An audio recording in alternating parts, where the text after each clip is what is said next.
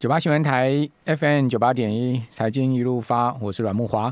呃，联发科今天公布了史上最强第一季的财报，哈，哇，这个联发科的毛利率啊是四十四点九趴哦，这个毛利率呢是呃季比上升了零点四个百分点啊，那 EPS 啊高达十六点二一元哦，这一季的 EPS 已经是几乎去年前三季的 EPS 了，那营收一千零八十亿。啊，一千零八十亿，季比增幅是百分之十二点一，好，年比增幅高达百分之七十七点五啊，这个将近八成的营收增幅啊，在伴随的就是说，呃，这个 EPS 的大幅成长哦，看起来联发科的这个股价的后市啊，应该是可期的了。我们是从基本面来看的哈，那毛利率我们刚刚讲季季比增加零点四个百分点哈，年比增幅呢是一点八个百分点。年比增了一点八个百分点，盈利率呢是百分之十八点七啊，这个盈利率我觉得是一个重点哈，因为它的盈利率增幅啊，它比毛利率的增幅增加的还来得多，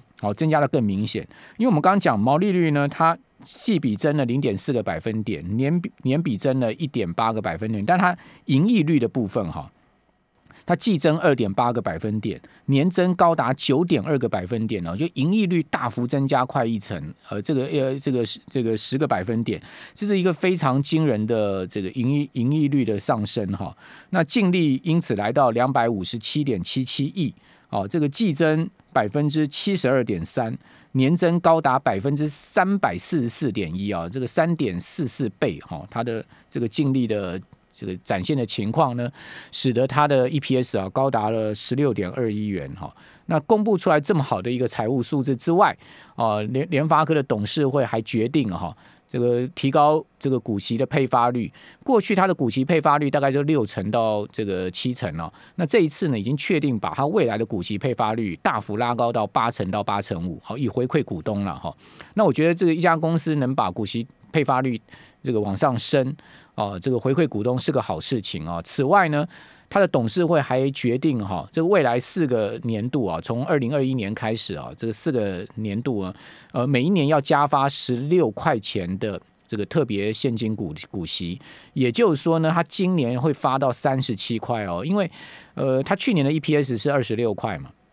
如果照八成来算的话，他的配发。这个现金股息应该是二十一块，那再加上十六块就是三十七块。好，那每一年增发十六块的这个现金股息，它一它总共四年呢，要增加一千亿的这个呃现金股息的支出了，额外增加现金股息的支出一千亿，等于说每年要增加两百五十亿。好，那他能这样做呢？当然，很主要原因有两个，第一个就是他要回馈股东，哦，给股东更多的这个。这个股息哦，同时使得它的股息值利率更好，因为毕竟联发科现在股价已经站站稳在一千块之上了，它已经不是过去啊那个什么两三百块时代啊五六百块时代的联发科了。所以说，如果它的这个股息呢不能拉高的话，它的值利率就上不了三趴。那我们都知道台股现在目前的平均值利率是四趴，哦，所以说它让它的股息值率能 keep 到台股的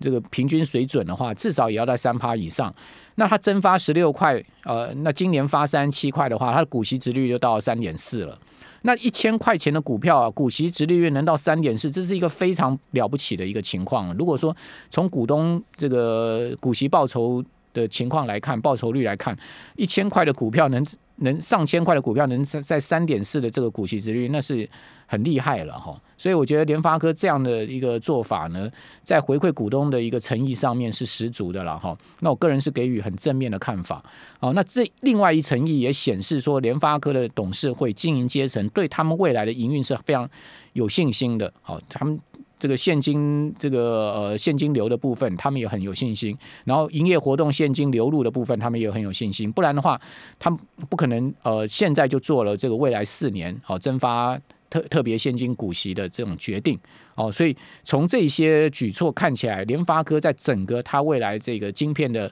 呃布局、产业的推动上面哦，它应该有一个很有把握的一个计划。好，那联发科其实曾经啊进进入到一个谷底啊，因为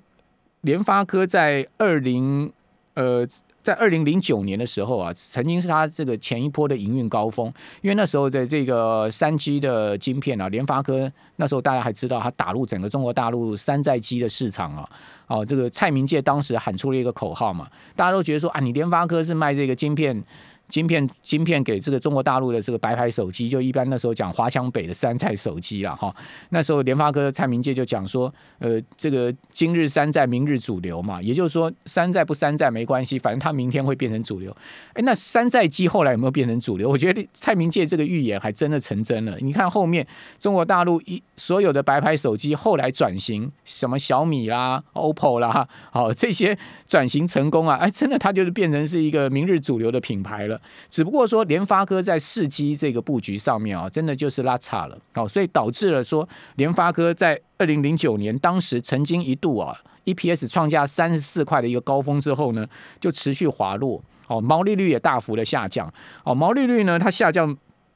的情况哦，非常的明显哦，它在它在两千零八年、零九年的时候，毛利率那时候高达五成以上啊，后来呢在这个二零一七年、一六年、一五年的时候，毛利居然掉到三成多，那掉下来在二十几个百二十几个百分点了，那摔得非常惨哦。虽然说营收在增加，但是它的毛利啊是大幅的一个滑落。最主要的原因就是它在四 G 上面啊，过去的这种所谓的跟高通的一个竞逐啊，哦，在四 G 上面就输掉，被高通。被高通给夺回来了，好，所以导致联发科一度啊，这股价曾经跌到过两百块嘛，好，各位还记得吗？后来才从二零一七年的时候，股价才开开始在往上爬，哦，那那这个去年开始到今年，整个股价是大喷出了哈。那过去大家不能想见，联发科的最高股价八百多块，就它刚刚挂牌的时候，曾经到过八百，之后大概联发科股价最高峰也都在六百块，好，到六百块昙花一现之后就往下掉，哦，这就过去从联发科从。一挂牌到现在，整个它的一个长长线的一个股价走势，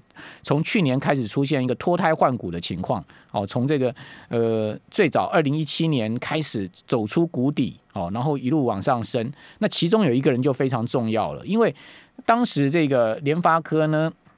所谓的双蔡并置了，好，就是蔡明介，哦，找来了这个联电的这个前 CEO 蔡立行啊。哦，进入到联发科之后呢，做了非常多的这个重新的整顿跟布局之后，联发科脱胎换骨啊，在五 G 晶片上面呢，真的是超车高通了。哦，在去年呢，联发科的所有晶片呢的出货量已经是世界第一喽。哦，大概差不多三点五亿套啊。哦，这个已经超过是超过这个我看到的资料是已经超过高通了。哦，如果以市占率来讲，联发科在所有晶片的这个出货量上来讲，在这个呃，手机晶片来讲，已经达到百分之二十七的市占，将近三全世界三成的市占。哦，这个比高通的百分之二十五已经超过了两个百分点了哈。那呃，去年第三季的时候，联发科呢就已经突破了这个一季出货呃一亿套的一个记录了哈。好，那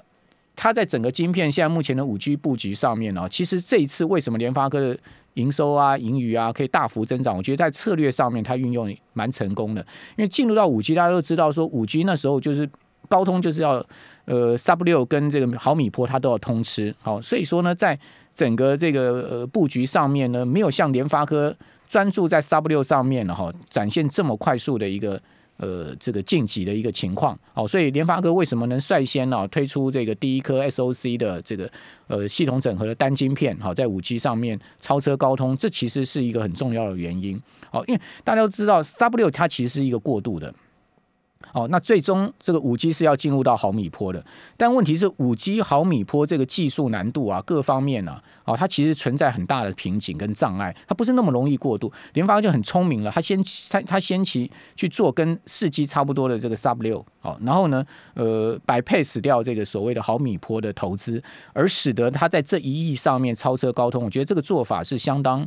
相当有远见的哈，而且抓住了中国大陆这个呃手机厂他们所要的这个呃所要的这个最符合他们的需求、成本各方面的这个手机晶片啊，所以在这一个这点上面，它完全展现了它的一个灵活性跟这个快速性，好，以及它对于这个市场的决断力。好，这件事情呢是之所以联发科可以现在市值啊冲到一点七三兆，因为联发科现在市值已经是。坐稳这个呃所有上市公司的老二嘛哈，那当然不可能超超越呃台积电的，因为台积电市值十五六兆那太难了。联发科现在市值是一点七兆啊，至少它已经超车红海了，红海的市值是一点六兆哦，一点六兆多哦，所以在这样在这样的一个呃股价的上升推升市值的这个上涨的背后，其实就是它整个在产业上面的自信心，以及呢它整个产业布局哦出现了一个很明确的方向哦，以及正确的这个步伐哦。那未来它还要推出这个高阶的五 G 的天玑两千呢，我们也非常期待能展现更好的成绩。